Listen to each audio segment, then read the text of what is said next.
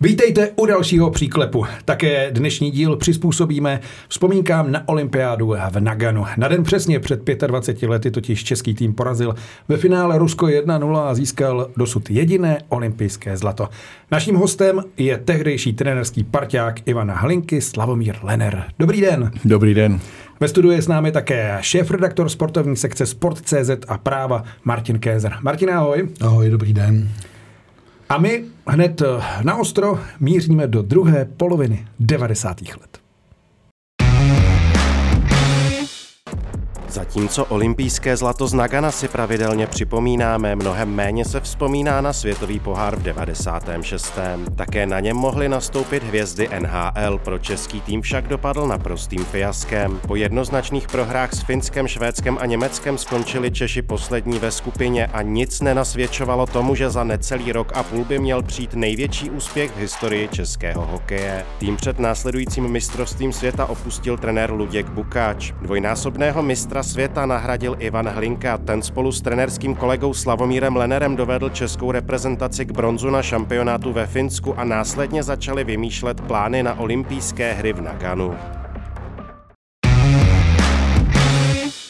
96. rok, pánové, dalo by se říci, že první kapitola té naganské pohádky se začala psát právě propadákem na světovém poháru v 96 tak určitě to mělo vliv na to, jak Nagano nakonec dopadlo. Sami hráči to i dnes přiznávají, že eh, do Nagana jeli s pokorou a se snahou vlastně eh, se očistit a dostat se tam, kam vlastně hokej náš eh, v té době patřil. My jsme byli mistři světa 96, pak byl propad v letě, pak teprve vlastně se ten tým chystal znovu na mistrovství světa 97 a potom vlastně už se myslel dál na olympiádu. Slyšeli jsme tam slůvko pokora. Martine, v 690. tedy ten tým nebyl pokorný. No, já myslím, že i světový pohár dopadl tak špatně nebo takovým malérem, hlavně proto, že ten tým nefungoval vnitřně. Že se tam rozpadaly různý zájmy, různý partičky, tlaky a ti hráči, kteří si to prožili a zažili ty plechovky, které po ní házeli diváci ve sportovní hale po zápase ze Švédy, zažili doslova debakl 1-7 v GAPA od Němců, tak už tohle po druhý zažít nechtěli. A já si pamatuju, že už na tom prvním tréninku, když se potkal ten tým Naganu, vlastně poprvé společně ta evropská část i ta zámořská část, že i když se ty hráči v podstatě pořádně neznali, Dominik Hašek to tady v našem pořadu říkal, že některé hráče v podstatě vůbec neznal, tak bylo ale znát takový vzájemná obezřetnost, respektování se a to nikdy tomu týmu v tom létě 96 chybělo. Tam to bylo takové, aby řekl, určité hvězdné maníry a ty v Naganu nebyly a myslím si, že to hráči měli nastavený v hlavách a všichni dobře víme, že Já to... myslím, že jste skočil dost daleko do toho vlastně prvního tréninku v Naganu, to je přesně pravda, jak jste to říkal, ale vlastně ta pokora se začala rodit vlastně dřív. rodit dřív. Jo. To, to bylo vlastně na těch akcích uh, Jurohaki Tour před mistrovstvím světa ve Finsku. Ano. A tam už bylo vidět, že opravdu vlastně... ty kluci chodili do kabiny na trénink, prostě úplně jinak nastavený. Jo. Jo. Takže a Ivan to bylo... Měl tu velkou schopnost uh, tím svým hráčským přístupem vlastně těm hráčům tu pokoru jakoby automaticky vetknout, že si to vlastně nikdo nedovolil. No ale taky, dů, taky dali jim eh, prostě tu zodpovědnost. Ano, ano, jo, s tím nejenom, nejenom tu pokoru, to bylo prostě jedno s druhým. A ti kluci prostě vědí, že oni jsou zodpovědní, že to hmm. nebude v trenérech, že to prostě, že to, že to musí být e, prostě ta, ta tíha zodpovědnosti, že musí být na nich. Jo. A hmm. myslím si, že v tom duchu se odehrálo potom to mistrovství ve Finsku, e, kde jsme prostě udělali medaily a to si myslím, že bylo to první vykročení k Nagánu, který bylo potom téměř za rok. Že? Hmm. A ještě v tom 97. celý to mužstvo asi cítilo, že mělo ještě navíc nestat se ten Uh, tam byla křivda, současně jak, tam byla křivda. Jak jste po sobě kříčeli s tím kanadským trenérem? S Andy Marim. Ano, no. e, prostě tam došlo k určitýmu zářezu, když to řeknu takhle, který postihl to naš, ten náš tým pro ten klíčový zápas se Švédskem a ten nám zavřel cestu do toho finále. Ale tohle všechno jsou zkušenosti. Já tvrdím, že každý velký úspěch se rodí ze spousty bolestí, křivt, porážek, neúspěchu a tohle všechno bylo. A ještě bych možná zmínil jednu věc, a zase geniální majstrštyk Ivana Hlinky, a to je Vladimír Ružička.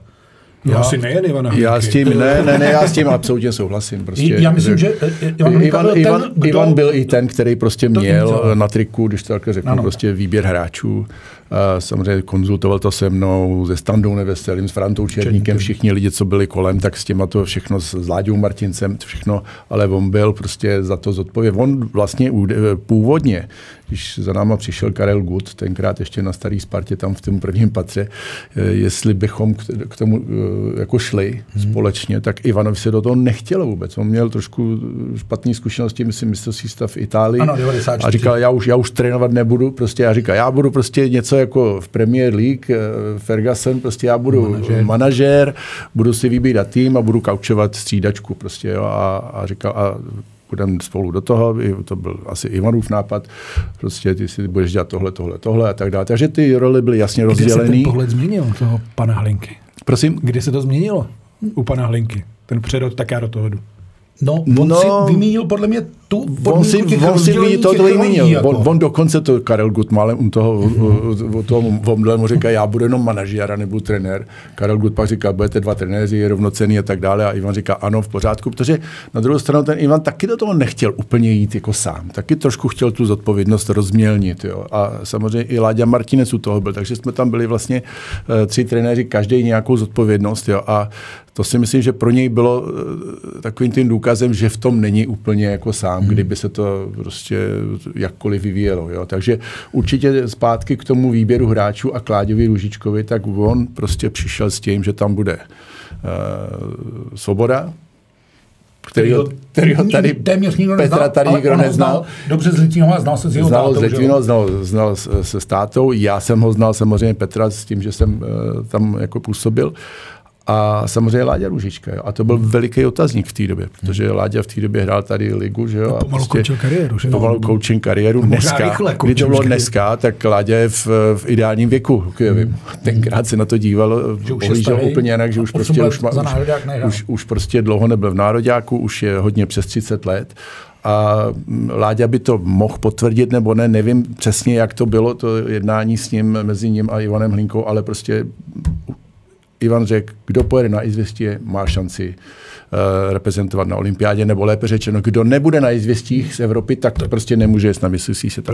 Vláďa to vzal, prostě zapače si, perfektně se připravil, v Moskva se odehrála super, to byl super turnaj a, a Láďa tam dominoval a pak to potvrdil, uh, pak to potvrdil v Nagánu. Jo. Takže to byl jako úžasný, úžasný tah uh, od Ivana. Ještě se vrátíme k tomu 690. protože Luděk Bukač si v knize Moje hokejové století postěžoval na novináře v období kolem světového poháru, kteří se eh, prý zcela přeorientovali na stranu hráčů, zatímco v Kanadě místní média neváhala skritizovat i výkony greckého. 3. září 96 budeme citovat.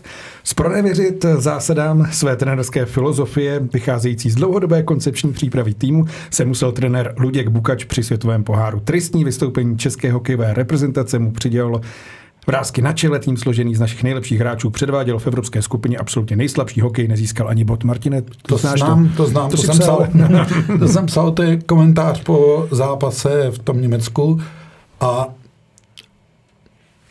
Sláva Lenek u toho byl z jiné stránky, takže on to může možná jako říct nebo vidět.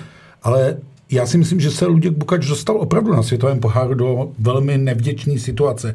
Luděk Bukač byl trenér, který vyžadoval koncepci, přípravu hráčů, přípravu týmu. Jemu to prostě ten model toho světového poháru neseděl.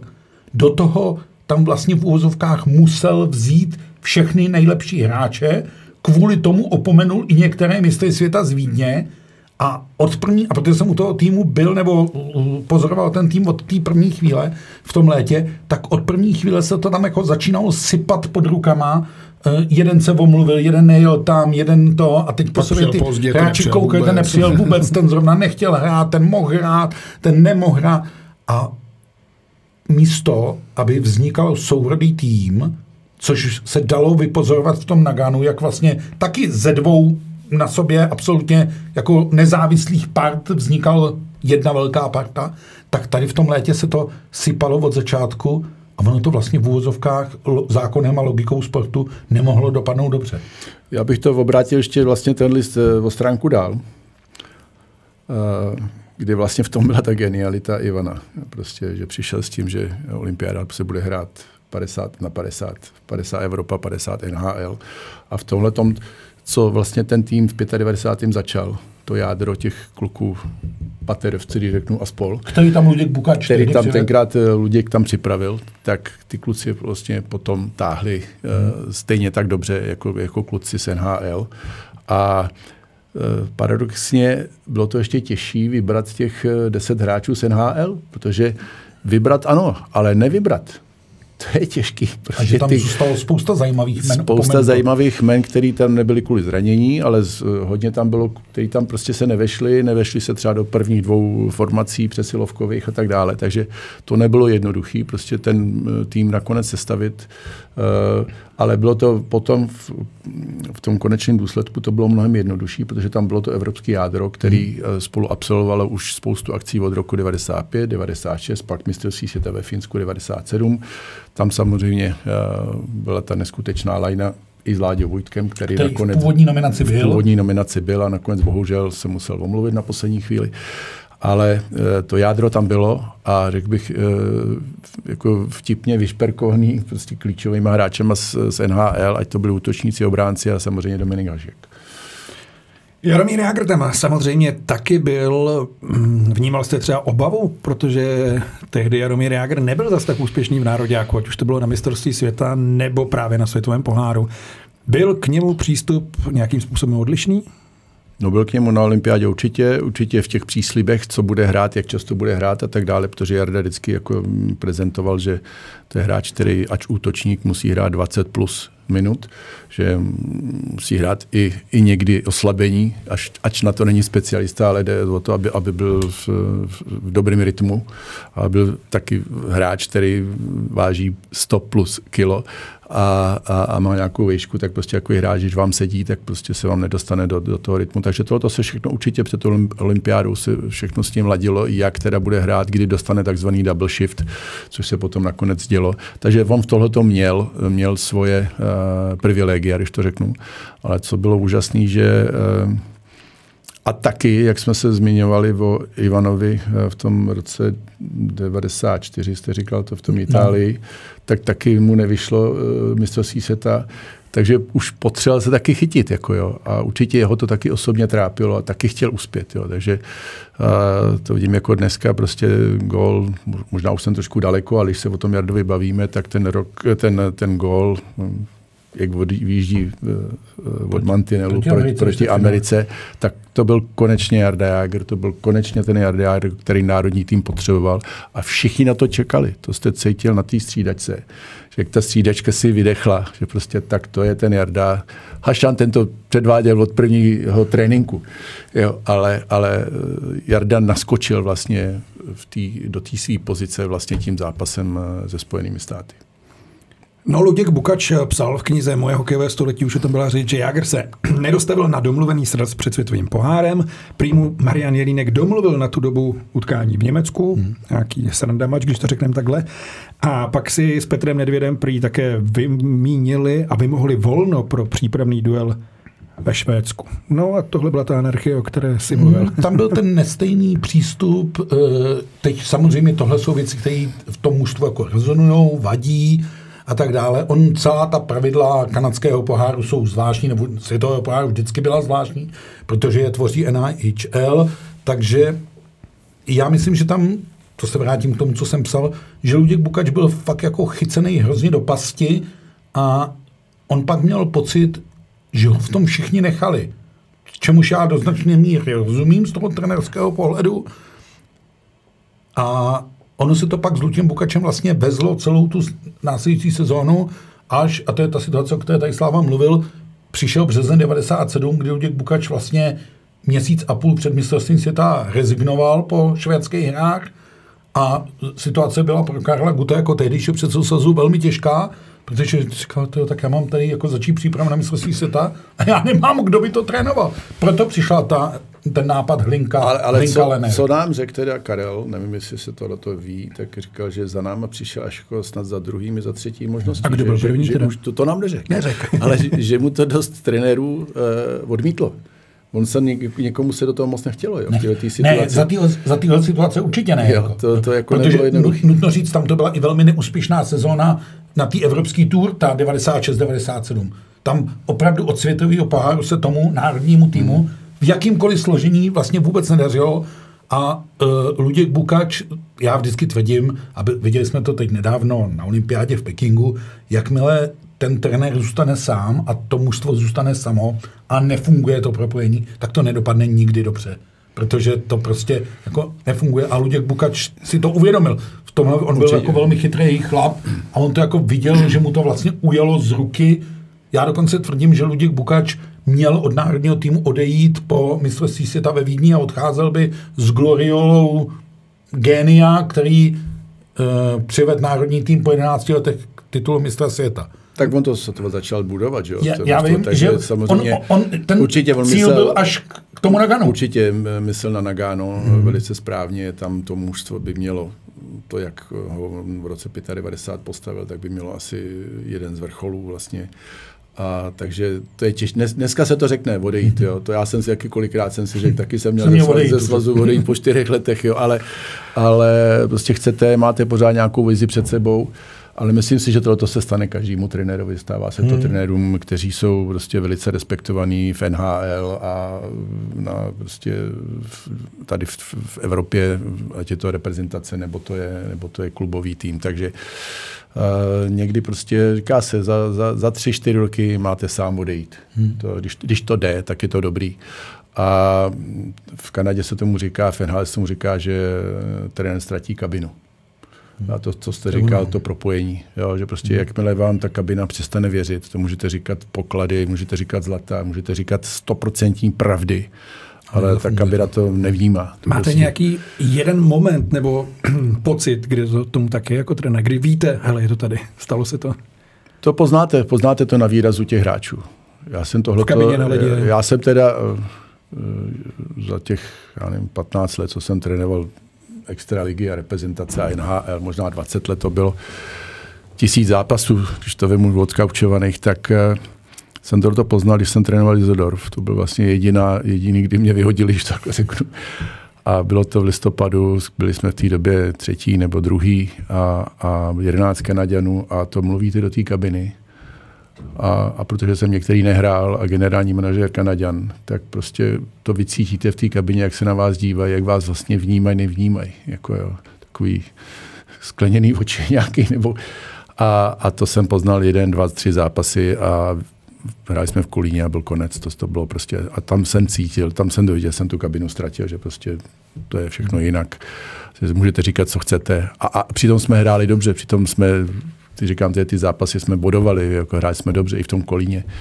A, a prostě, takže tohle je pravda a to musí žádný trenér, myslím si, žádný trenér, zkuste nějaký, někoho najít, kdo, kdo vlastně... Koho by to nepotkalo. Koho by to nepotkalo, jo? ať je to hokej, ať je to fotbal, ať je to jakákoliv týmová, týmová hra, jo? to je to strašně složitý mechanismus.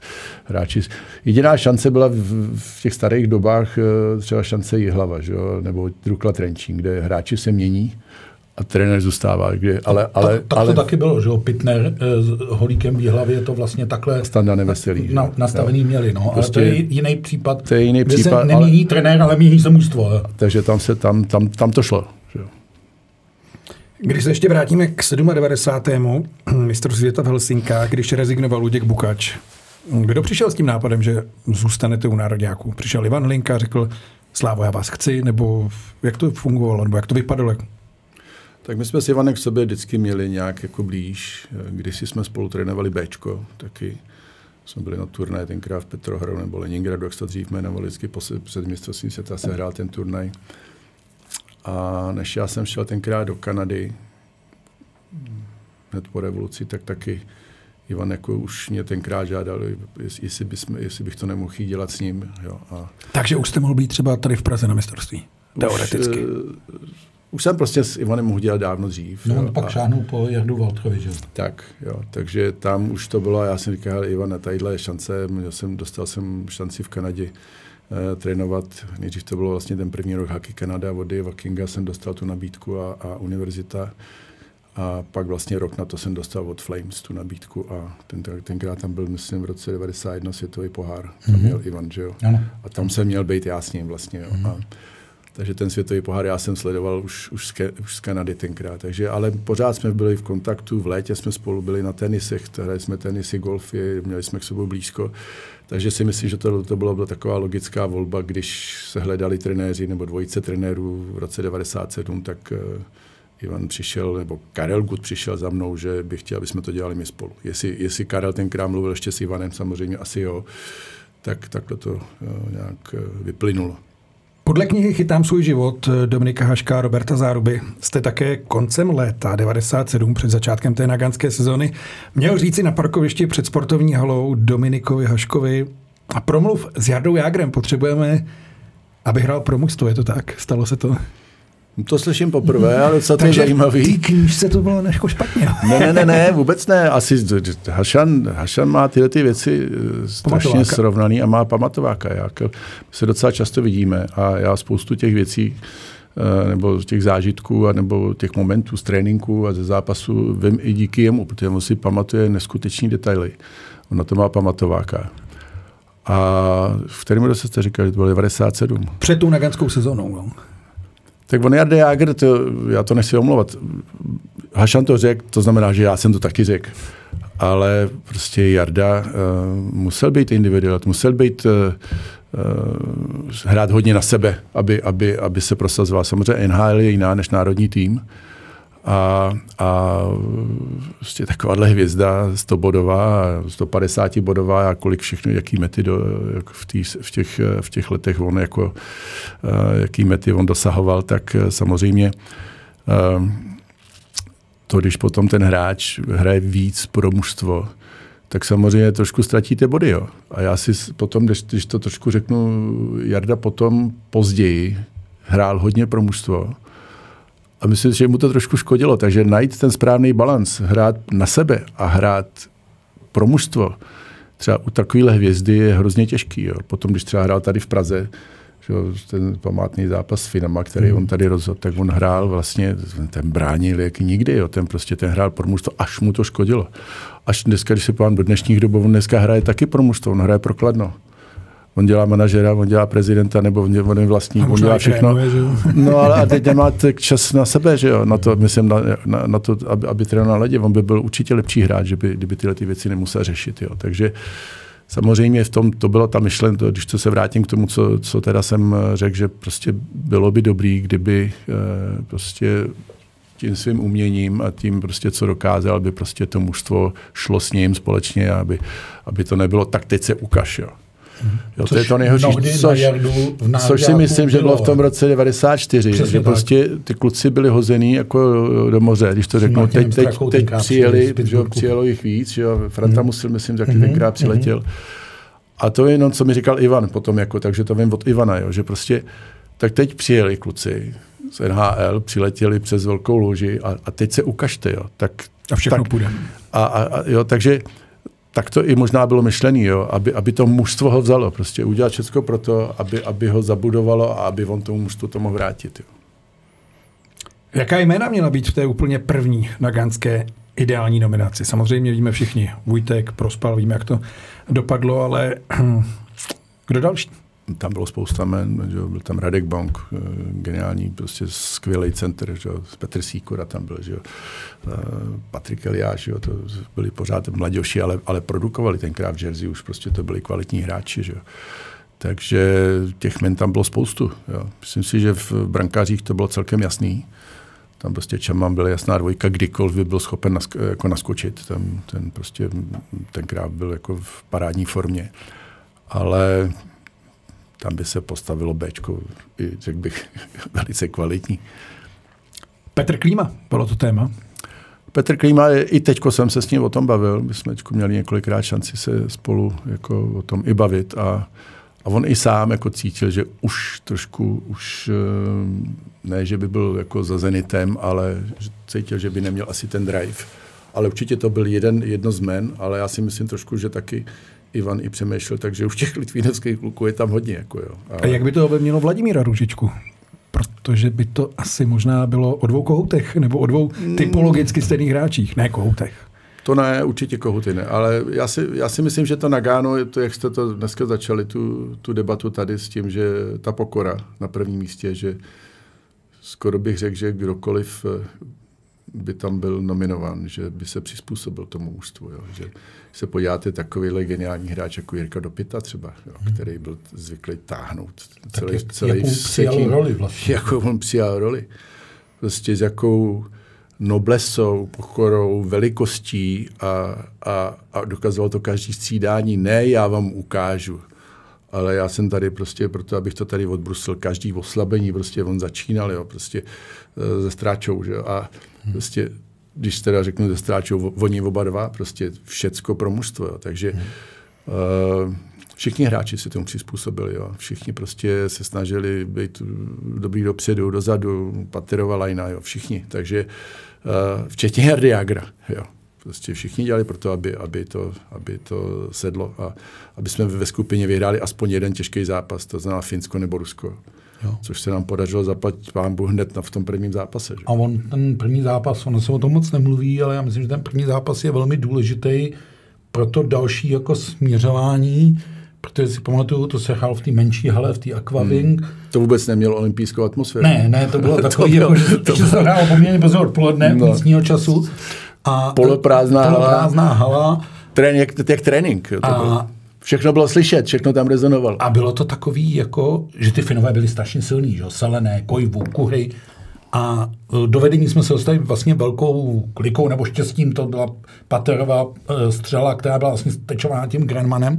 Ale pak přišla ta Reichlová finta za tou brankou, tam si pamatuju do dneška, jak to tam Alby kouká doleva, doprava, doleva, doprava, a pak to tam tomu Milisovi šoupne.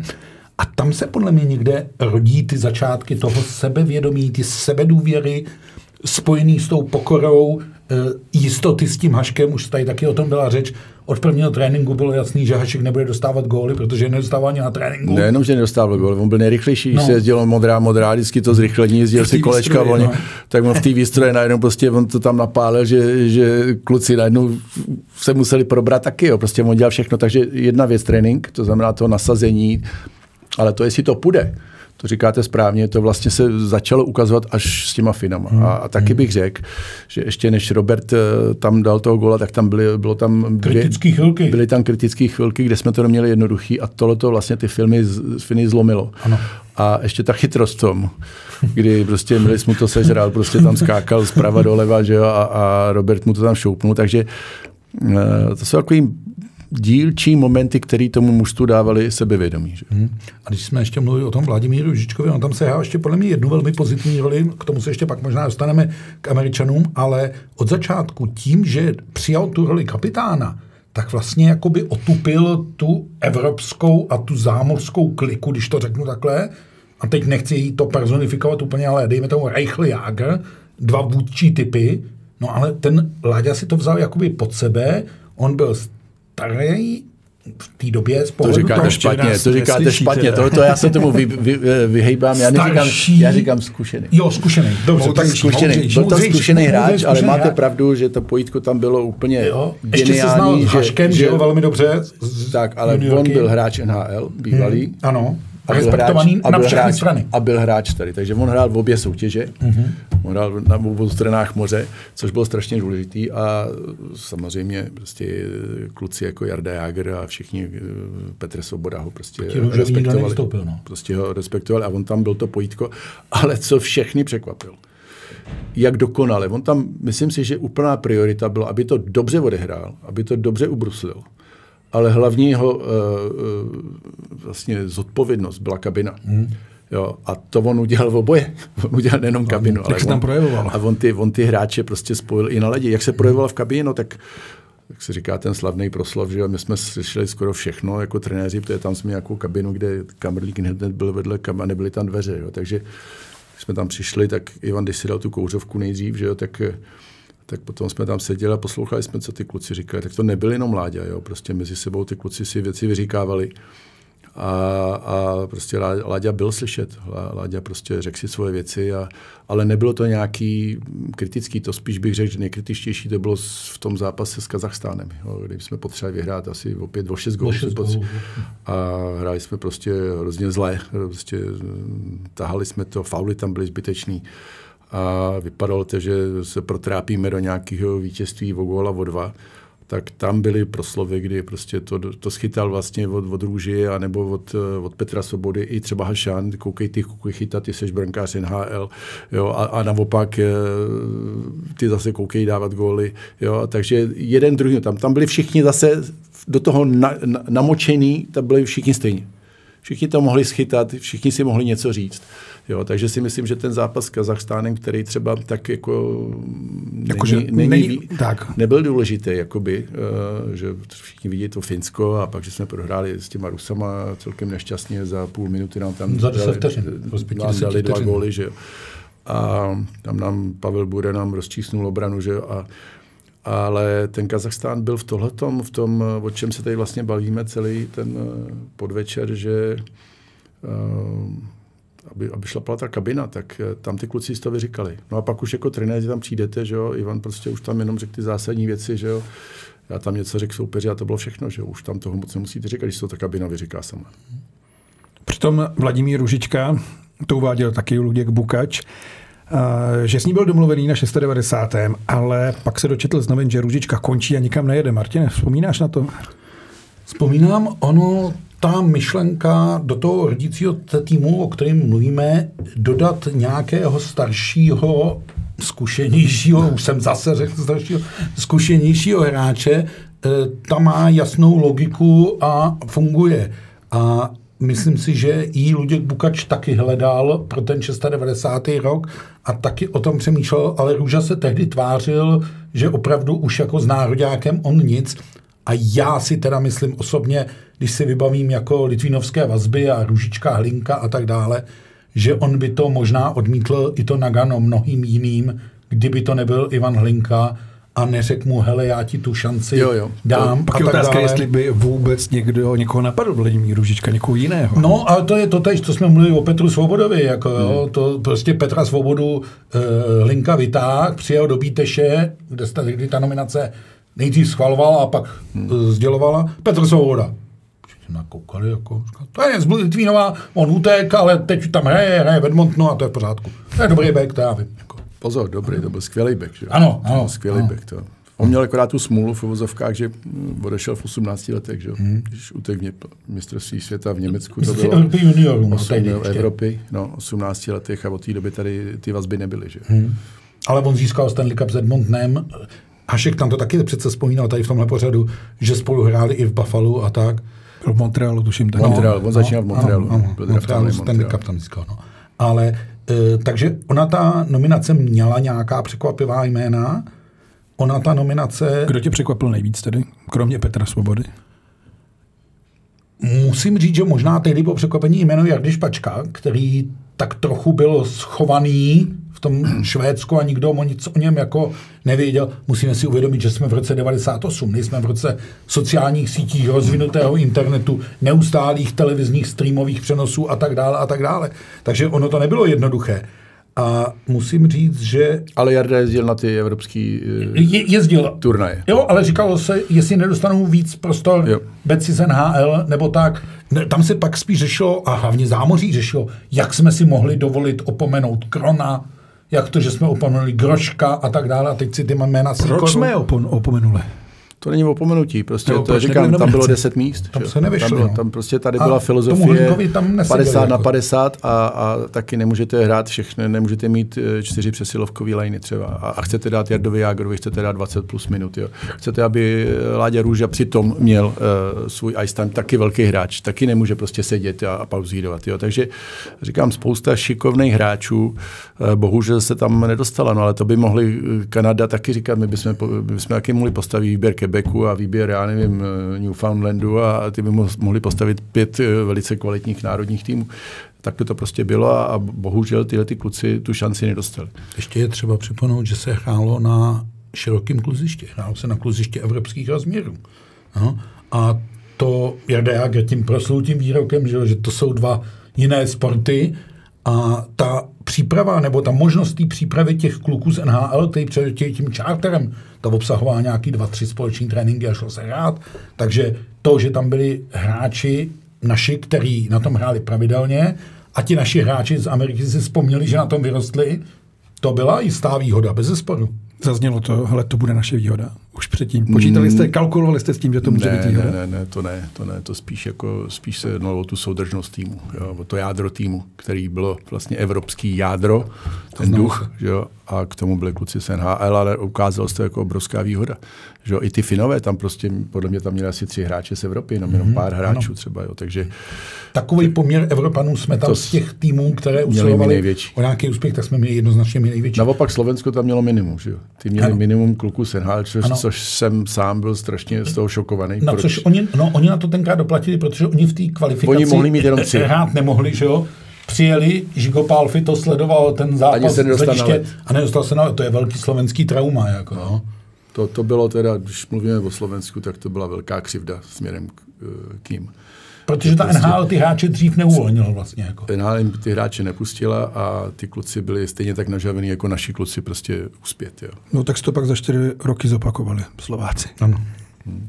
A naopak eh, mluvili jsme o tom, kdo jel a, na, a, a kdo nejel. A jel Martin Procházka. V té době skoro farmář, když to řeknu v Torontu, ale to byla asi jasná volba.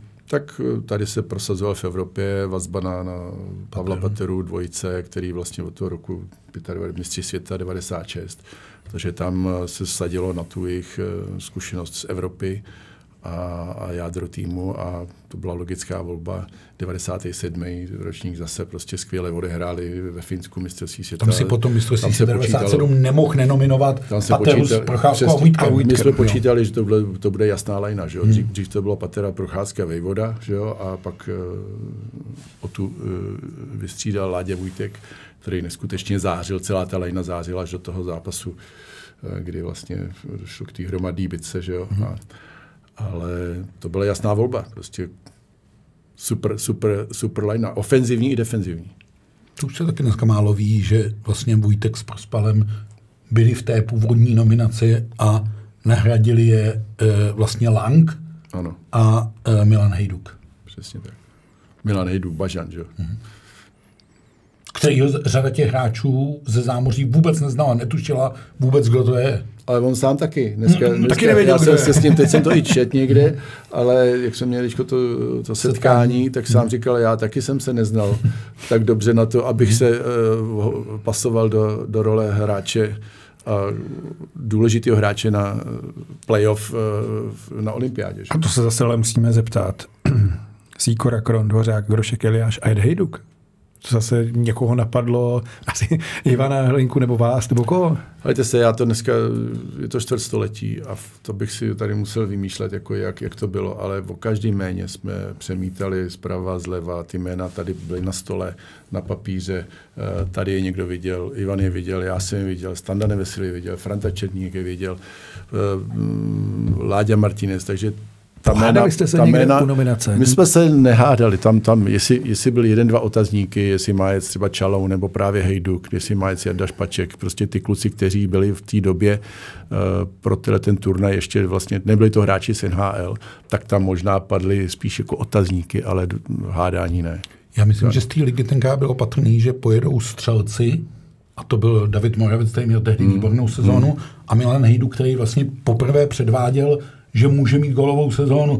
To, že pak se stal králem střelců v NHL, to už je jiná věc, ale uh, Moravec zářil ve Vítkovicích a uh, Hejduk zářil v Pardubicích, takže ty kluci si to vyhráli, ty kluci si tu nominaci vyhráli. patřil jako. Přesně, ty si vyhrál, Jarda Špaček taky hrál výborně v Nároďáku, jako, no. takže ty kluci jste vybojovali. Jenom, že tam byl otazník, jestli třeba má jet tady tenhle ten, ty, z těch třeba tří a nemá, nemá by někdo třeba z NHL. Hmm. Ale byli to kluci, kteří byli tady z Evropy a, a byli, dostali se do té nominace těch deseti, jedenácti hráčů. Že? Ano. Někdy kouzlo okamžiku, překvapivý krok. Asi jsme všichni čekali Martina Procházku na nájezdy.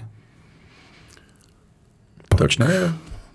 Ten jeho backhand krásný, že jo? No, No. by bylo toho Patrik Roa taky nezdá.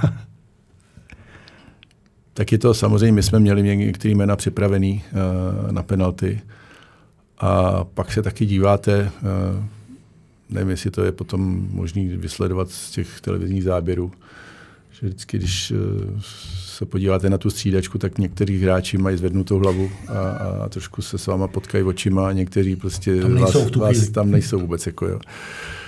Takže možná i tohle to tam bylo, že třeba byl jako šestý nájezd, potom šestý nájezd až jo, ale, ale Ono je třeba padla, říct, padla tahle ta jména a důležitý, že, že padlo jméno Roberta Reichl. já myslím, že o jménu Robert Reichl Ivan Henka vůbec nepochyboval, tam, Tam to bylo to bylo zřejmý a navíc Robert je přesně ten typ, to potvrdíte, že on ty nájezdy jezdil i na tréninku, věřil si on na je ně, dával. dával, takže když se jako Hlína podíval na to Alby, a, a bylo to vyřešený. Jako. Ne, o tom jsme se bavili už samozřejmě i v tréninkách, že jo, když se ty nájezdy jezdí, kdo třeba by mohl, jo, ale někteří jsou takový, jo, můžu podle toho, jak se mi bude dařit, protože i tak to rozhodujete, kolikrát jak tomu, ten zápas tomu, tomu hráči jde.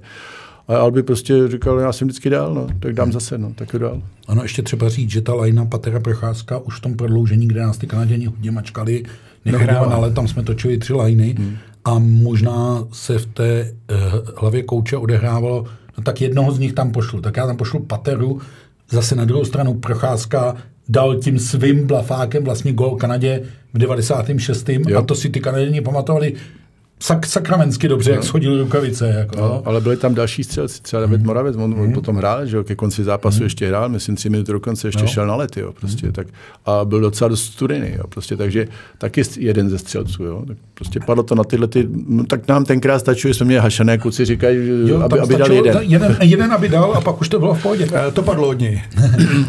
ale tam se taky, a to Ivan Henka přiznával bezprostředně po tom zápase v Naganu, že řešil, kde nás hrozně zajímalo jako novináře, kdo byl ten pátý, že? to jsme vlastně jakoby nevěděli, tak nakonec teda z Ivana vypadlo, že Růža a hrozně řeškal, my jsme vlastně řešili, jestli má jít pátý Jágr nebo pátý Růžička a nakonec z nějakého respektu takového vzájemného Jagger řekl, tak já jedu čtvrtý. Jako, jo? A na to Růžu vlastně nedošlo, ale myslím si, že nikdy ty, ten český výběr nájezdů nebo těch pěti nájezdníků nebyl podroben takový kritice, jako to potkalo Kanadu a Creforda s tím opomenutím nebo neopomenutím Greckého, no. Greckého. Byť dobře víš, že Dominik Hašek říkal, že on sám překvapený nebyl a tak dále a tak dále. Já jsem čet dneska tweet Jirky Vítka mm. a ten tam říkal, že v době Nagana eh, Češi dali čtyři nájezdy v NHL.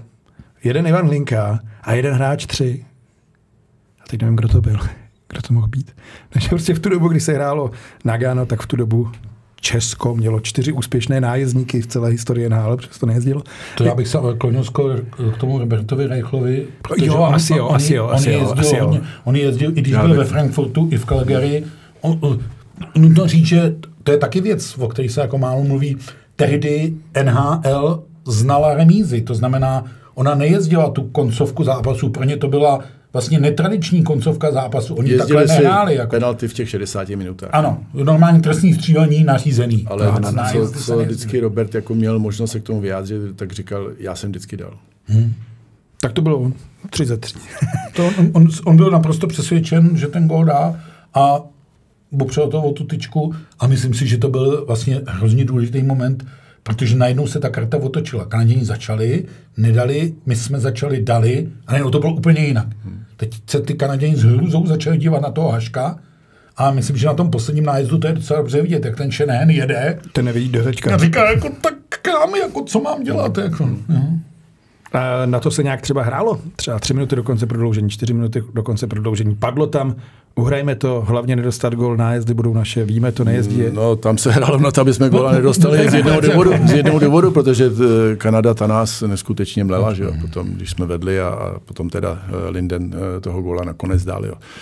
Tak ty prostě, tak jako nás skoro válcovala Amerika v tom v první třetině, tak tady zase naopak Kanada těch posledních deset minut, to, to byl uragán. Jo. Jinak my ty zápasy jsme hráli minimálně vyrovnaní. My jsme byli schopni hrát s Amerikou druhou půlku zápasu, je přebruslovat, přehrávat. na ty střelecká, uh, pardon, statistika zápasu s Kanadou je ve smyslu vyrovnaná. Tak, hmm. s Kanadou jsme většinu zápasů jsme taky eh, byli minimálně vyrovnaní. S Ruskem jsme byli lepší tým uh, ve finále, potom zřejmě se k tomu ještě dostaneme. Takže my jsme měli na to, jako s nima hrát rovnoceně, ale prostě ta, ta vůle, ta, ta bůdočí vůle Kanady prostě hnala je do naší třetiny a tam nebylo možné jako říct, my si to odehrajeme na to a rozhodneme to v penaltách. My jsme potřebovali, my, vůbec došlo. my jsme potřebovali přežít. Že? Mm-hmm. Ještě vzpomeneme jednou Ivana Hlinku, bez kterého by asi pořad o Naganu nebyl úplný. Řada jeho svěřenců se dala na trenerskou dráhu. Kdo se mu přibližuje nejvíc podle vás, jako zkušeného kouče? No určitě se mu přiblížil uh, Láďa Růžička. Jo, to, to, nechci říct kopie Ivanova, ale dá se říct podobnou historii hráčskou. Eh, centři dirigovali si vždycky svoji pitku na ledě, ať to bylo v reprezentaci, ať to bylo v klubu. Eh, bylo to i za mořem, eh, když Láďa tam měl tu jednu super sezonu, tak prostě najednou prostě si tam dirigoval celou pětici. Ivan Hlinka ve Vancouveru taky si prostě ty hráče dokázal dirigovat, takže na každý, na jakýkoliv úrovni a stejně tak jako, jako trenéři. Prostě to byly eh, podobné typy, mm, typy, mm, řekl bych, eh, hráčský trenér. To znamená, ne, že by jako s nimi byli velký kamarádi, ale rozuměli jim, dokázali z nich vytáhnout maximum, dokázali s nimi sedět po zápase, po tréninku v kabině, s nimi eh, prožívat jak tréninkový, řekl bych, tvrdý chvíle, tak i tak odlehčený chvíle. Takže tam bych viděl příměr. A nedělali z toho hokeje velkou vědu. Že? Nedělali, nedělali z toho vědu. Já bych řekl, že... přístup byl tomhle velmi podobný. Vy jste taky nedělal vědu? Hmm. No, se, nebo vy jste byl ten, kdo dělal vědu? No, Ivan právě potřeboval no, mě, právě to tam, a, aby tam někde potom taky bylo dost potřeba, jo, taky se připravit na soupeře a, a mít nějaký trénink, aby měl nějaký řád. A, a to nechci zlehčovat, že by Ivan neuměl udělat trénink. Ivan měl, uměl udělat parádní trénink ale nechtělo se mu do toho, nebavilo ho to tolik. Jo. Takže uh, Ivan měl eh, pár cvičení, který hrozně rád dělal v pěticích, to, to tomu šlo, to fungovalo, každý hráč se dotknul puku od založení do, do, až, až prostě do zakončení. Takže to jo, ale uh, to, že z toho nedělal vědu, spíš Ivan o tom, jako mluvil, tak se z toho nepo. Jo, když, když prohrajeme hmm. a na druhou stranu zase se z toho to nepo, nepo, když, když vyhrajeme, Láďa to nikdy takhle neříkal. Hmm ale v tom byl Ivan jako směrem k veřejnosti takový volnější, víc takový šprýmař, když to hmm. řeknu, nebo dokázal prostě... Vladimír Ružička byl vždycky, jo, vyhraje. Jo, Láďa, Láďa byl mnohem v tom jakoby serióznější a ten Ivan dokázal věci zlehčit, ale dobře dokázal, ne, ne že by z toho dělal z si srandu nebo to, ale měl víc ty protipóly jako, a to měl to samý ve sportu, to měl v tenisu a to najednou dokázal jeden gen odehrát, takže prostě si říkáte, to jste tady na nějaký show, ale chtěl ten set vyhrát, jo. Pak teda další game prostě jsme do toho museli šlapat naplno a to jste si nemohl dovolit něco vypustit, a to samý v golfu. Jo, jedna, dvě jamky prohraný, ale pak teda o to víc teda přitáhnul šrouby a, a chtěl ten, eh, ten, tu rundu 18 jamkovou potom dotáhnout. Jo. Takže to, to spíš jde o to, jak to prezentoval veřejnosti. Já jsem slyšel, že když šel výjimečně Ivan Linka na ruletu, tak vždycky vyhrál, protože mu na tom vlastně nezáleželo, že byl tak uvolněný, že mu to Ale záleželo, to se všechno. to, Ivan, ten chtěl... Eh, Vyhrát Růžu jsem takhle nepoznal tolik, když jsme spolu taky odehráli nějaký golfové rundy, ale Ivana jsem zažil ve více uh, nějakých uh, situacích, kde se o něco hrálo prostě kvůli koruně prostě by si nechal vrtat koleno, že? Prostě to musel prostě vyhrát všechno. Hmm.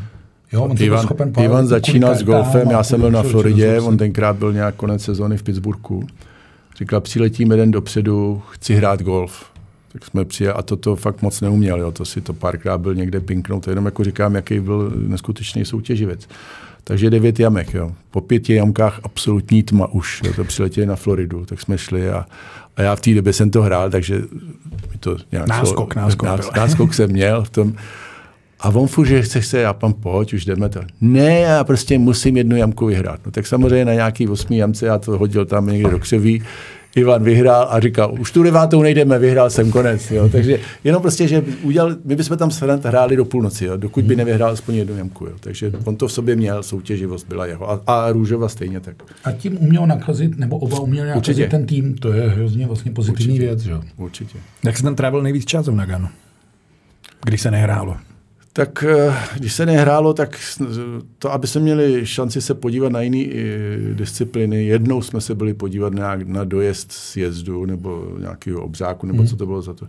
Ale z toho jsme nic neměli, protože tam jste dole a najednou prostě vám tam z toho prudky kopce někdo přijede a vidíte to na té obrazovce, takže nás to nějak ani nebavilo, ale byli, my jsme nejvíc času strávili v té eh, olympijské vesnici a tam buď v té restauraci, tam se dlouho sedělo ještě, že jo, a, a nebo prostě na těch pokojích. A tam to bylo fantastické, že ty kluci byli hodně spolu, večer taky spolu vyráželi. A e, to jsme nebyli jenom my, jo. to prostě, ať to byl Franta Černík, Standa Neveselý s náma, Láďa Martinec samozřejmě, takže furt se diskutoval o hokeji, a, ale byli tam i, i, i kluci úvozovkách zkušení, bývalí, e, řekl bych, sportovci a i už zkušení manažeři, e, Uh, si pamatuju, Franta Dvořák prostě s náma pořád byl, že jo. Jirka Kinos, že jo. prostě to byli lidi, kteří z toho olympijského tam strašně fandili. A pořád tam byli v té partě, takže tam se pořád řešil sport. Tam se pořád se řešil sport a sestavy, nesestavy, kdo hraje tohle, jak soupeři. Jo, takže to bylo prostě konstantní. Já jsem si občas odběh jenom si udělat svoji práci, abych to měl třeba přichystaný pro hráče, nějaký sestřihy, že jo, soupeře a tak dále, ale jinak se prostě se absolutní většina času se trávila na těch pokojích. No Dominik Hašek zase ve své knize psal, že Jaromír Jágr trávil hodně času u automatu. Já teda nevím, o jaké automaty šlo.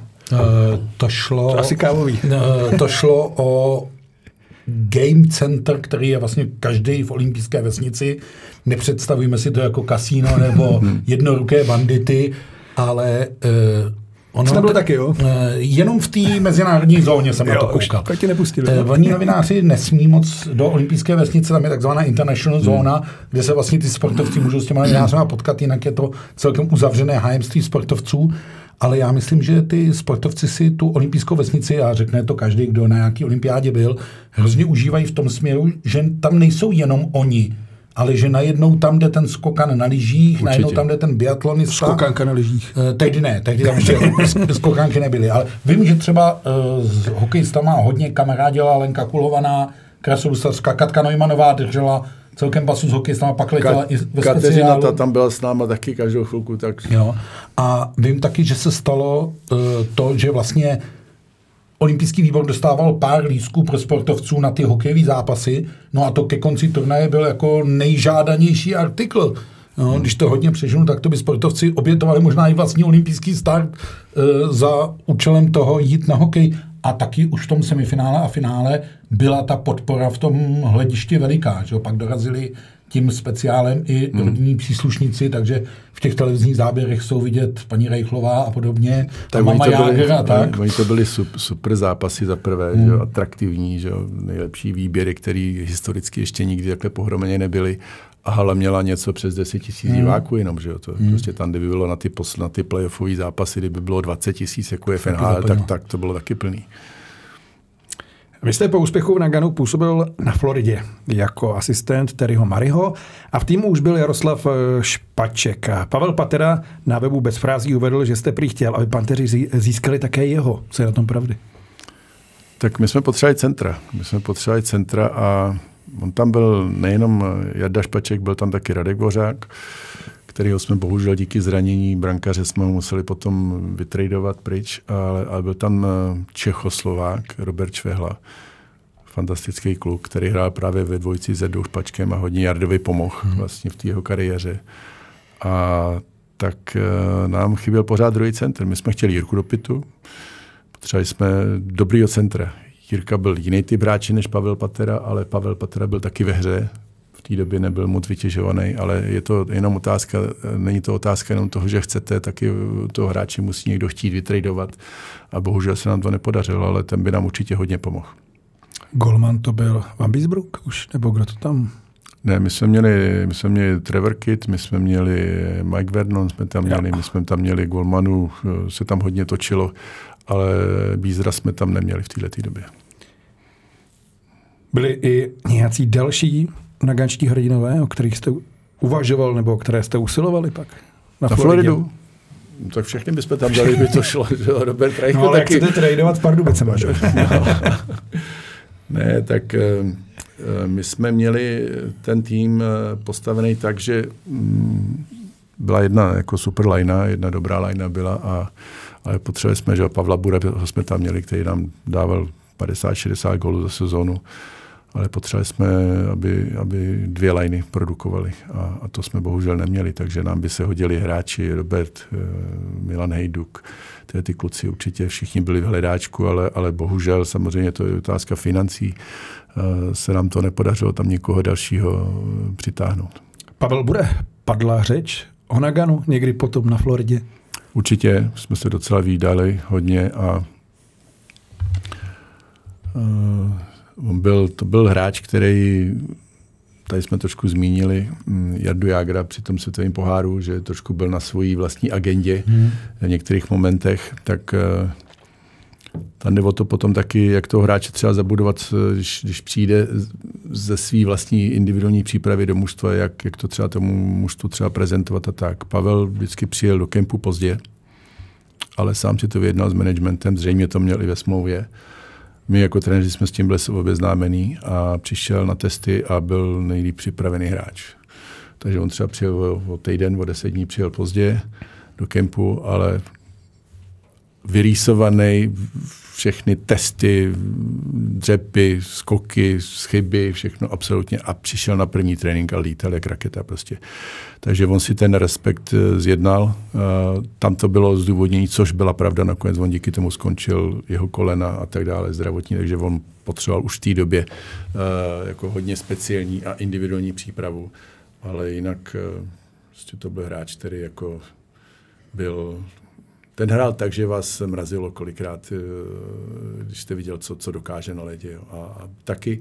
No, Fili mrazilo hodně, no. Byl to, byl, to, byl to hráč, který hm, to vypadalo, že hraje na sebe, ale hrál pro tým. Prostě hrál pro tým tím, že prostě dával rozhodující góly a, a prostě dokázal to mužstvo strhnout. Jo. Dokázal to mužstvo dostat do, do vítězního módu a taky přišel, dostali jsme se do playoff hned, jo. předtím bez něho jsme, když jsme udělali ten velký trade tenkrát z Vancouveru, v té době to byla, myslím si, desetimilionová smlouva, což na tu dobu bylo nevýdaný peníze, ale ten náš majitel Dwayne Heisengat do toho šel a, a byl to skvělý tah. Ono, když mluvíme o Burem, tak Burem měl ten turnaj v Naganu vynikající, no, semifinále uh, z Finy opravdu rozhod. Tři góly tam dal. No, Možná víc? Já bych řekl, že pět, ne? Já myslím, že dal pět. Já bych řekl, že pět. Sedm, si mě, sedm, čtyři. Mě stačili tři. tři a už to bylo nebezpečné. Já to se koukat nebudu. Já jsem na to chtěl říct, že vlastně jeden z těch atributů, proč jsme to finále zvládli, že jsme mu ten prostor nedali. Já. No, že se na něj pověsili tři hráči, to se ještě mohlo. To se nepověsili. nepověsili. V té době stačilo, že uh, jak jsem mluvil o tom, že v tom zápase ve skupině, že nás rozčísnul, tak se tomu se říká jako split defense, jakoby úplně roz, roztrhnete tu dvojici, protože ty, ty beci stály na modrý čáře vedle sebe. Když to v to finále, už ty beci byly za sebou.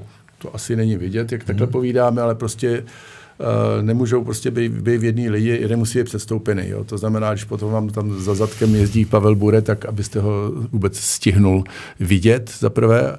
To znamená, ty kluci pořád museli se dívat, kde, kde Pavel jezdí, že? i když jste byl na puku takže pořád mít tuhle tu hloubku těch, těch obránců a samozřejmě ještě jištění tím třetím útočníkem, což já teď jsem tento finále viděl, tak opravdu jsme hmm. důsledně dodržovali to, že jsme hmm. forčekovali aktivně, kolikrát eh, třeba Láďa Růžička eh, třeba napadal ze stračenou, ale, ale třetí forward byl vždycky s těma bekama, takže jsme tam nějaký pěkný trouhelník defenzivní, že, že prostě ty Rusové jezdí do plných.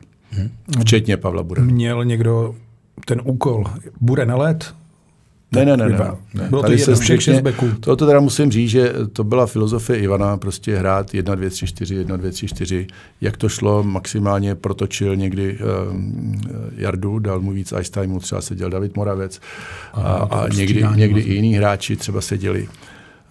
Ale a obránci taky chtěl, říkal, toč to prostě jedna, dvě, tři, jedna, dvě, tři. Tím pádem se tam nedostal ani, ani Libor Procházka. My jsme třeba byl, byl zápas, kdy jsme měli dva vyloučený beky, mohl se tam dostat.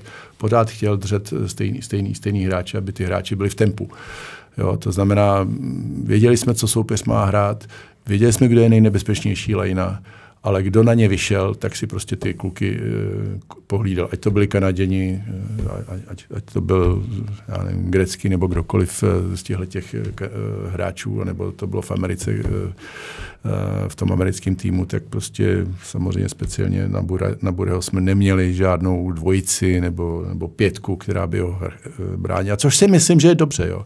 Ono totiž kolikrát ta, ta, ta střídačka už ví vlastně, Eh, tak já tam nepůjdu, půjde tam bude, půjde tam někdo jiný a že to trošku jako schodíte. Ta zodpovědnost byla na celém týmu. Jo. To, jak se říká, že ty kluci hráli pro tým, tak nikdo nevěděl, kdo, kdo se na něj dostane nebo na koho se do. Prostě všichni museli pořád hrát takzvaně na špičkách, pořád museli být na pozoru. Jo. Michal Štalenkov chytal finále proti českému To jsme měli taky na Floridě. No a k tomu se chci dostat, protože dneska samozřejmě Rusové mají fantastický brankáře. Michal Štalenkov nebyl úplná superhvězda, mě přišel vždycky jako Ital s těma vlasama, dokonce se jako Ital choval, protože není to tak dávno, co na týden zmizel doma, on šel na pivo, no, vrátil se po týdnu, byl takový vždycky. Jo, on byl pohodář, eh, taky do, moc dobrý kluk v kabině, super, ty kluci ho měli rádi. A, a chytat uměl, no. Tak na druhou stranu, tak ve finále zase tolik golů nedostal, že jo. Tak... On je možná olympijský vítěz jako dvojka ve 92. což no. samozřejmě jiný turnaj. Takže uh, byl to dobrý brankář, ale my jsme měli o, ne o chlup, ale o posách jsme měli lepšího golmana my. No, prostě Hašan to zavřel. A... O tom gólu jste mluvili spolu někdy? Eh, o tom gólu jsme eh, mluvili.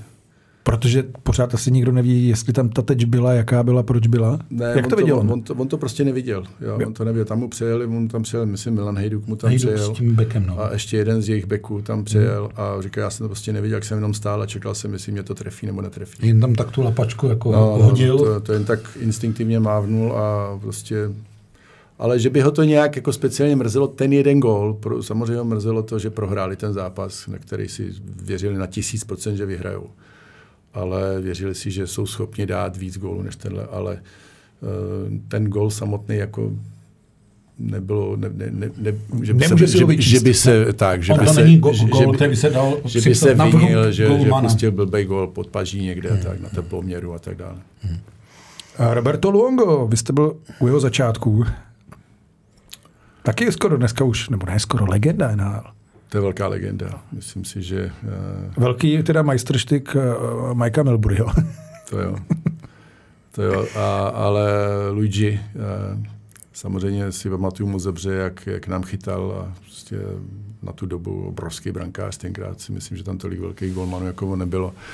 Ale čím jako ohromil tu arénu a oživil nám arénu to, že tam za ním jezdili fanoušci italský, že jo tak tam na každý zápas tam byla vždycky nad, mezi střídačkama, tam vždycky byla banda uh, hrozně rámusících prostě Italů, který tam který tam uh, prostě dělali neskutečný blázinec a, a dostalo to až někdy takový grády fotbalového zápasu. Jako jo. Takže uh, ten jako nejenom co uměl na ledě, ale jako měl vlastně oživit diváky vlastně už jenom tou svou přítomností, tak to byl, to byl geniální hráč. Ještě se ale vrátíme k těm českým hráčům, protože ne všichni se A tak... taky ještě zpátky k golímu, e, taky kluci mu nemohli dát gola v tréninku vůbec. Byl velký. Prostě ten, ten dokázal, ne, dokázal výborně číst ty hráči. Dokázal jako vědět, kdo bude střílet, kdo bude dělat blafák. Prostě on si s těma, s těma klukama dost jako i hrál, řekl bych v tréninku. Dělal si z toho, dělal si z toho trošku srandu, ale, ale nepustil gola. A někteří hráči z Nagana, šampioni se neprosadili v NHL. Patera, Procházka, Libor Procházka, Čaloun, Moravec, Dopita, David Moravec má tuším jeden zápas. Hmm. Um, vysvětluješ si to nějak, nebo no, nějaký nápad? Tady mluvíme o tom velmi často. Ono u NHL rozhoduje moc věcí a moc faktorů. Není to jenom o tom, že tady vezmeš jako dobrýho hráče, posadíš ho do NHL a je to. Záleží, kde seš, jak, jak seš a tak dále.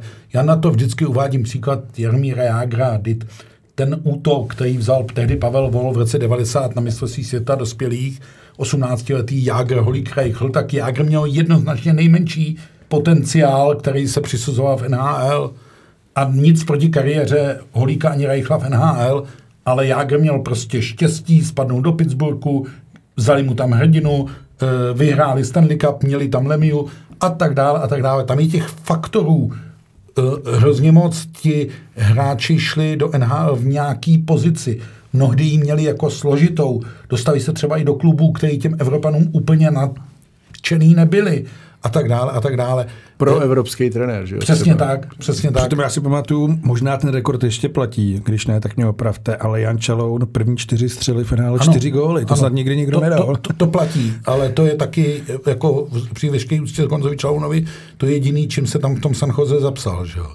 A to jsou všechno jako věci, kdy musíš mít štěstí, musíš ti být nakloněny okolnosti, musí ti to všechno sednout, má pravdu ten Jarda když říká, že to je trochu jiný hokej? A ti hráči tam přišli v nějakém rozpoložení, ale já bych vlastně ani u jednoho z nich neřekl, jako, že se v NHL neprosadili.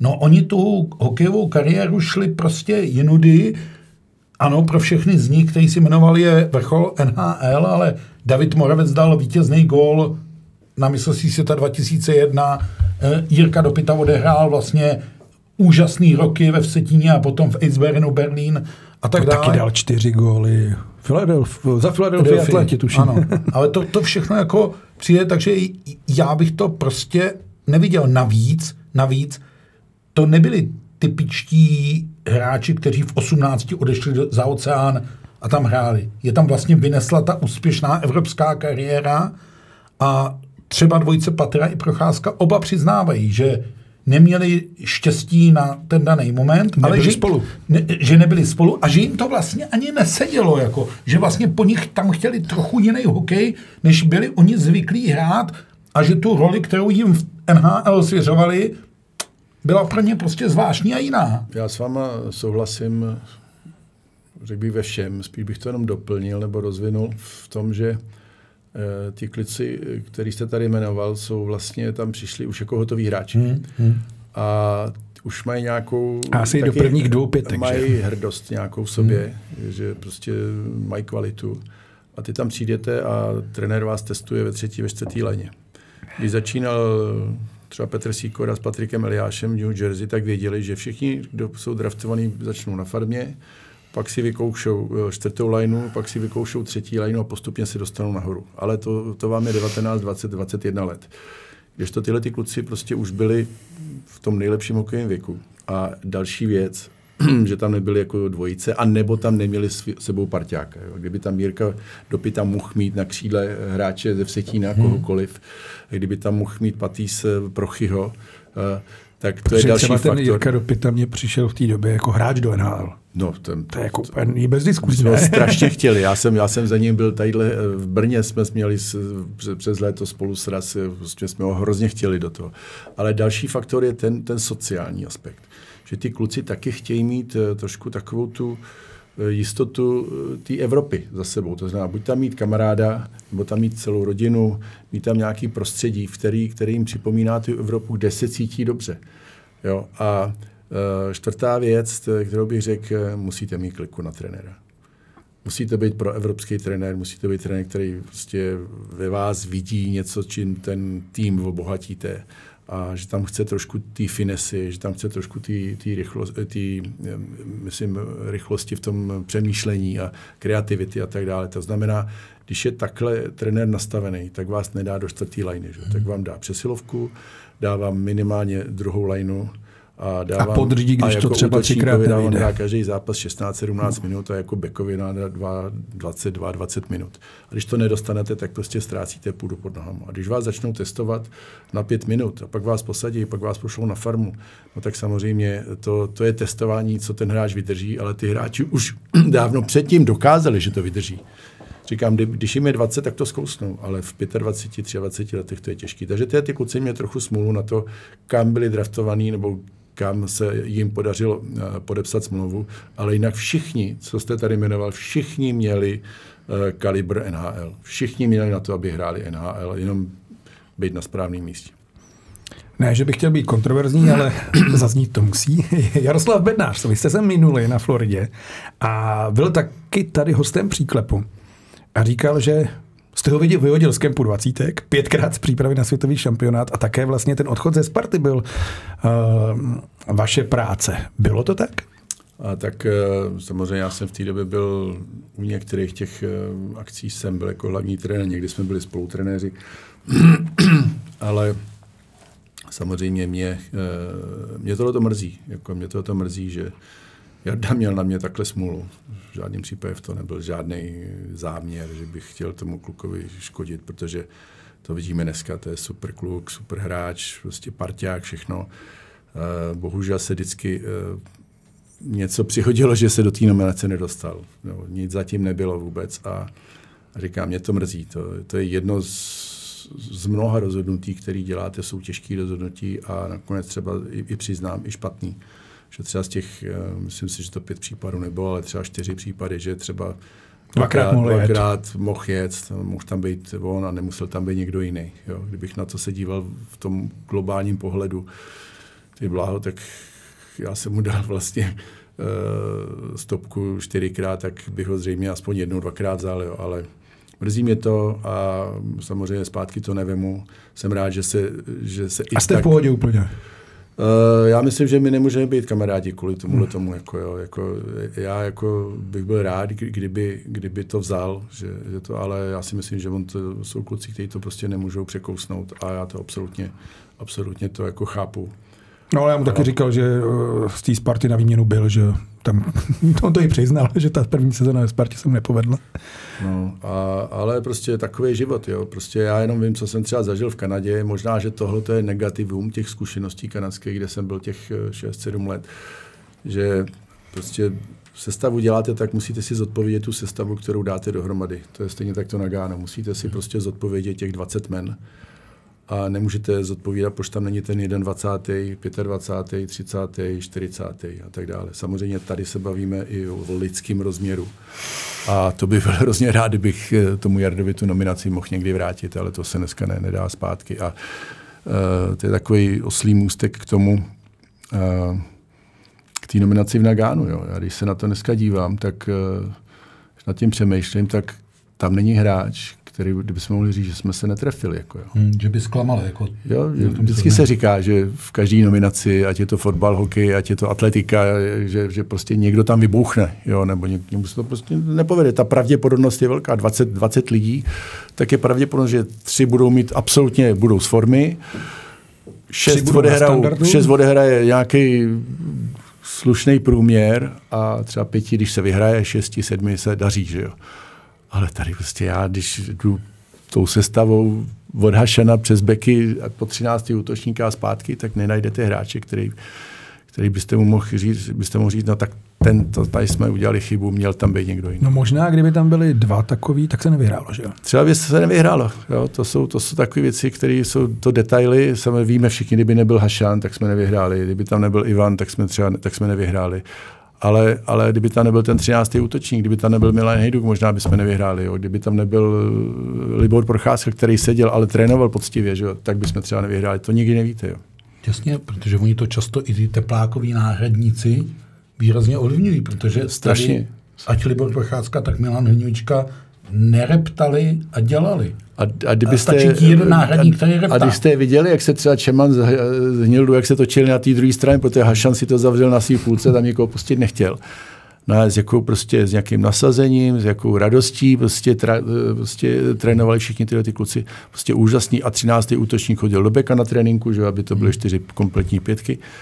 Jo, takže všichni měli, řekl bych, jedno procento a víc prostě na tom svůj podíl. Jo. Takže uh, k té nominaci jsem rád, že ta, že ta nominace Nagánská, že tam se nedá prostě říct, že bychom se někde netrefili. Kdo je teď pro vás nejlepší trenér? OK. Tak Klidně český mo- Momentálně Joe Cooper, že jo, ale uh, tlačí se mu prostě, Bednár se mu tlačí taky zase na, to, na, na, to příčku, na tu příčku, i když teď mají sezónu špatnou, mají hodně zranění v Coloradu, takže určitě bychom našli hodně trenérů. Eh, Peter de Boer zase oživený, prostě super trenér. v Dallasu, takže těch trenérů v NHL je spoustu, ale my půjdeme, jsme v Evropě, půjdeme na evropský tady eh, kolbiště.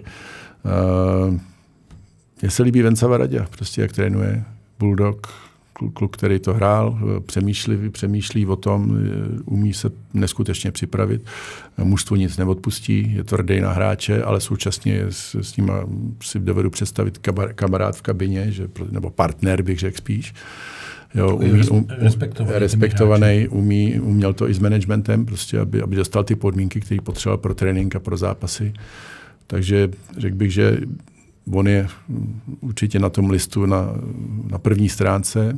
Radim Rulík, respektuju, jak se neskutečně vypracoval.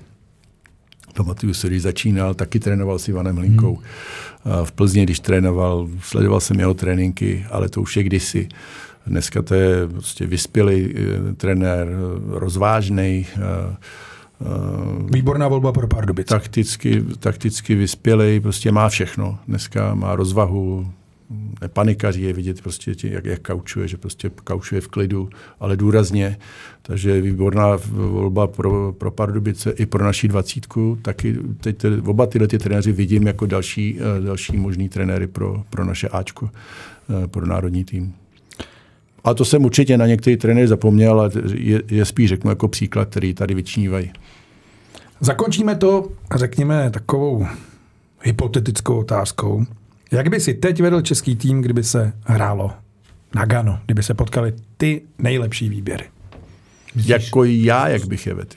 No, Kdokoliv. Možná. Jak, jak, by, se, jak, by, jak by se vedl? Jak by to dopadlo třeba?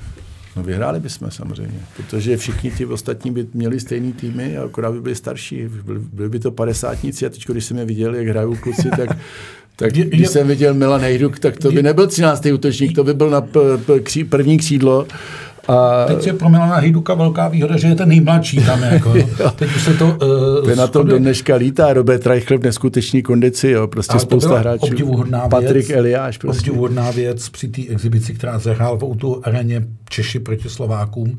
Ty Slováci měli vlastně mladší výběr a hokejově ne horší, ale ty kluci Jednak... No Čechmánek to zavřel, no. Mě fascin... Já jsem to chtěl říct. Mě My jsme neměli na mě jsme Čemana. Eh, mě fascinovalo, jak vlastně nezestáhli vizuálně. Libor Procházka, David Morac, ty vypadají furt stejně a přes to je to opět 20 let později. A hlavně to mají pořád v rukách. Když zmiňujeme toho Romana Čechmánka, kdy to nechytá, že jo, to, a najednou to vypadalo jako, že je zpátky rok 2000. Ještě bych to obohatil, eh, nejenom, že to prostě nezestárli jako mentálně, že to mají v rukách. A samozřejmě už jim to nejezdí tolik, ale mají to herní myšlení, hmm. neskutečný. Čtou to přehled, přehled, hmm. prostě hmm. vidí o sobě to, co vidí, obdivujeme v jiné rychlosti krejčí pastrňák, tak tyhle ty kluci to mají. Úplně ty dvojičky, trojičky, co se spolu sestavili vlastně na tenhle ten zápas. A ten slovenský výběr byl neskutečný, taky na jména prostě ale my jsme měli, jak jste to říkal vy, my jsme měli Čemana, který tu bránu zavře. Říkal mi, že, že sedm let nechytal, hmm. že si šel zachytat do Vsetína jednou nebo dvakrát dva tréninky.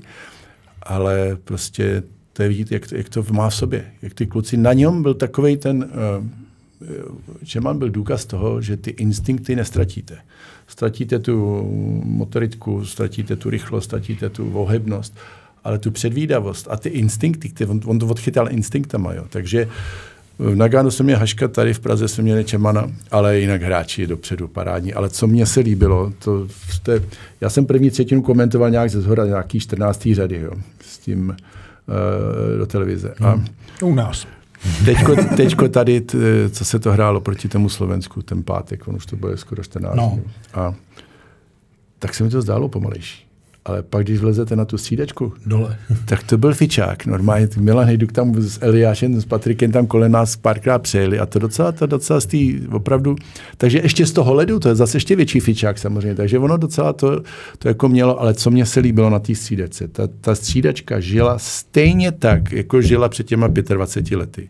Ty kluci se stejně hecovali, stejné narážky, když se nepodařila přihrávka, nebo to někdo z brkle vystřelil. Stejná pochvala, když se něco zdařilo.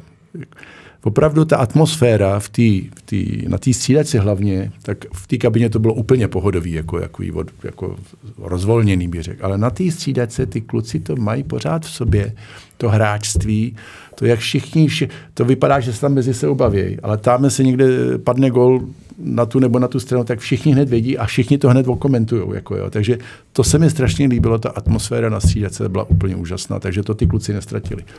Ono ještě každý setkání té naganské party dokládá jednu věc, včetně toho realizačního týmu, ty lidi se strašně rádi vidějí. Jo.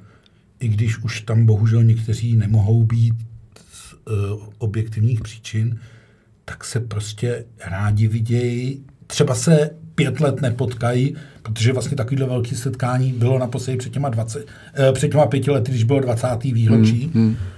Eh, ale oni se rádi vidějí, oni spolu mluví, ten zážitek je stmelil. Já myslím, že všichni aktéři eh, Nagana mají, v, pokud si něco pamatujou, v té živé paměti ten návrat do Prahy a tak dále. Tohle je, jak se říká vždycky, že chlapi vzpomínají na zážitky z vojny, kde prožili, tak já myslím, jo, že... to je docela dobrý příměr. Co tě týká ještě, jo? Eh, já si ještě pamatuju na vojnu, no, ale pamatuju si i toho Nagano a všichni, co byli v Naganu, tak myslím, že vzpomínají na to Nagano a já už jsem to říkal, já, když jsem se teď díval na ty zápasy po strašně dlouhé době, kdy jsem je neviděl, tak mně se zase vybavovaly věci, které se mi tehdy vybavovaly, jak jsem o tom přemýšlel v tom hledišti a tak dále a tak dále.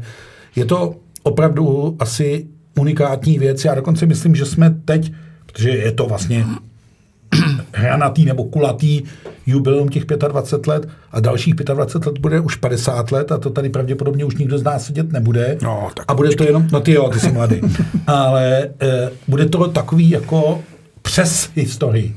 Teď tady se dějí živí pamětníci, vybavují si to a každý v Česku, kdo to zažil, tak ví, co dělal v době Nagana. Uh, a to tam, to tam je jo. ten specifikum toho momentu. Mm, vy jste to řekl moc hezky, tohle, že ty kluci, já to taky cítím, já, já sám se s nima strašně rád jako vidím. Hmm. A, a vidím, že oni se prostě, a i občas je pozvu na nějakou akci. Neholil se knír. Děláme, po 25 děláme na nově, že jo, děláme eh, NHL, ty sobotní hmm. zápasy. A, a oni ty kluci rádi přijdou prostě, jo, že prostě zase si na to trošku jako si to oživějí, vzpomínají na to. Ale řekl bych, že je to unikátní, je to v tom, že ty kluci si jako rádi tohle ten moment jakoby vrátí, jo? Hmm. že ten čas se nedá vrátit, jo? ale ty vzpomínky, ale chtěl bych, že to nikdo nezneužívá. Jo, že pořád, jo, Nagano, to, tenkrát Nagano, to jsme hráli jiný hokej a to jsme, uh, to, to se to všechno dělalo lepší a tak dále. Vůbec ne. Je to taková, řekl bych, zdravá nostalgie, taková hezká, prostě udržet si to prostě v hlavě. To, a to si myslím, že by lidi takhle měli mít. Prostě pamatovat si hezký, hezký chvíle, hezký zážitky a, a občas je tak jako oprášit. A nežít z toho, ale žít s tím vědomím, že prostě něco se dokázalo, něco jsme dokázali. A na tom se dá stavět. A na tom se dá stavět. Musí se jít furt dál dopředu. Jo. To nemůže prostě někdo usnout na Vavřínech a, a někdo si na tom postaví, že začne trénovat, někdo dělá management, někdo dělá biznis, a někdo prostě jde úplně mimo a užívá si, ale staví třeba to, že, že třeba se věnuje víc rodině jo, a tak dále. Takže si myslím, že to je takový pěkný, solidní základ pro život těch kluků, ale co se mi líbí, že ty kluci si uvědomují, že to je základ i vůbec pro, pro Čechy, jako pro národ. Že ty lidi si to pamatují a že jsou na to pišní, že jsou na ty kluky pišní. Jo, já sám to vidím, prostě teď přišlo tolik SMS k 25 nám, přeju vám jak k narozeninám, jo. Jo, ale je to prostě takový hezký, jo. není to podlejzavý, není to, vidíte, že to je takový upřímný, že ty lidi si to rádi, že jsou rádi, že je nějaký výročí toho, že si to zase díky těm různým pořadům, jako jsem tady dneska já s váma, nebo jsou různý televizní šoty, nebo dokonce celý zápasy, že si ty lidi rádi, rádi připomenu. Já jsem dostal nedávno, no nedávno, asi před třemi dny otázku, kdy zas bude nějaké Nagano. A no, já, nikdy, no. Já, moje odpověď je jednoduchá, nikdy. A to není odpověď v tom duchu, že nevyhrajeme olympijský hokejový turnaj nebo český hokej nebude dominovat nějakému turnaji. ale už nikdy to nebude Nagano, protože tam těch specifik a těch čísel jedna bylo hrozně moc. Ty faxy už žádný nepřijdou, protože faxy už nejsou. To, to by se ale dalo udělat jako retro. Retro, ano, že jediný, že by se udělal... To uděláme za těch 25 let. Retro Nagano, no to tady budeš sám, ale u toho už víš. Ale uh, už se to nebude opakovat nikdy. A právě možná i tahle ta jedinečnost a ta originalita toho uh, k tomu patří a já jsem to dneska psal, já myslím, že to je největší událost, kdy sport v novodobých dějinách zasáhl tuhle zemi. A to tomu zatím zůstává a zatím to nic nezmění. A těžko to A někdy těžko něco to změní. někdy něco změní. A to vyplývají i takové drobnosti, jako ten časový posun. Ta sounáležitost, to, že jsme ten zápas s tou Kanadou hráli zrovna v pátek večer místního času, takže tady to vycházelo na dopoledne nebo kolem poledne, že jsme v neděli hráli vlastně brzo ráno, takže lidi vstávali a tak dále a tak dále. Navíc uvědomíme si, že to byl, je to konec 20. století, fakt období ještě ne tak rozvinutého internetu, ne tak mobilních telefonů, sociálních sítí, to všechno, te- ten svět je jiný po těch 25 letech. Ale to Nagano tady pořád jako je, ty pamětníci tady jsou a myslím si, že fakt má být jako Česko a čeští lidé na tu partu těch 23 hráčů a všech těch lidí, kteří tam byli kolem, trenérů, masérů, kustodů a tak dále, eh, na co píše. Jo, je, je, v tohle je to, to, je to ta originalita a takový ten hřejivý svátek pro ty lidi. Jo. A jakože, když něco se vyhraje, jsem to někde, jsem to taky teď v poslední době někde říkal, tak, tak víte, že kdy- když se prohraje něco, tak ten trenér za to může, nebo ty hráči to nezvládli. Rozhodčí ta- a voda. A, rozhodčí, a když se vyhraje, tak ty lidi říkají, my jsme vyhráli. Že? Ten, jako to, ten najednou ty fanoušci, ta obec milionů, dvou milionů, objímající. najednou, vše, najednou my jsme vyhráli. A to je na tomto krásný. A já mám podobně, to jsem velký fanda samozřejmě hokeje, ale i fotbalu. Jako speciálně národnímu týmu vždycky prostě to můžeme hrát s tím nejslabším San Marínem, tak prostě všechno sleduju vždycky národní týmy. Historicky vždycky jsem to sledoval, sleduju to do dneška. Tak já mám takhle zapsaný ještě Tondu Panenku, prostě Bělehrad. Prostě to mistrovství bylo to jenom v uvozovkách mistrovství Evropy, ale poraz- porazit takhle silný tým e, Německa, že jo. A ještě takovou brankou. A vidím, jakou, jaký to má taky celosvětový přesah. Možná, že ta jedna střela Tondy má světově větší, větší ještě přesah, než třeba to naše zlato. To je to naše zlato, sportu, jo. Ano. Jo, jasně. Mají víc členů, než, než má Než zemí možná. United Nations, jo, OSN.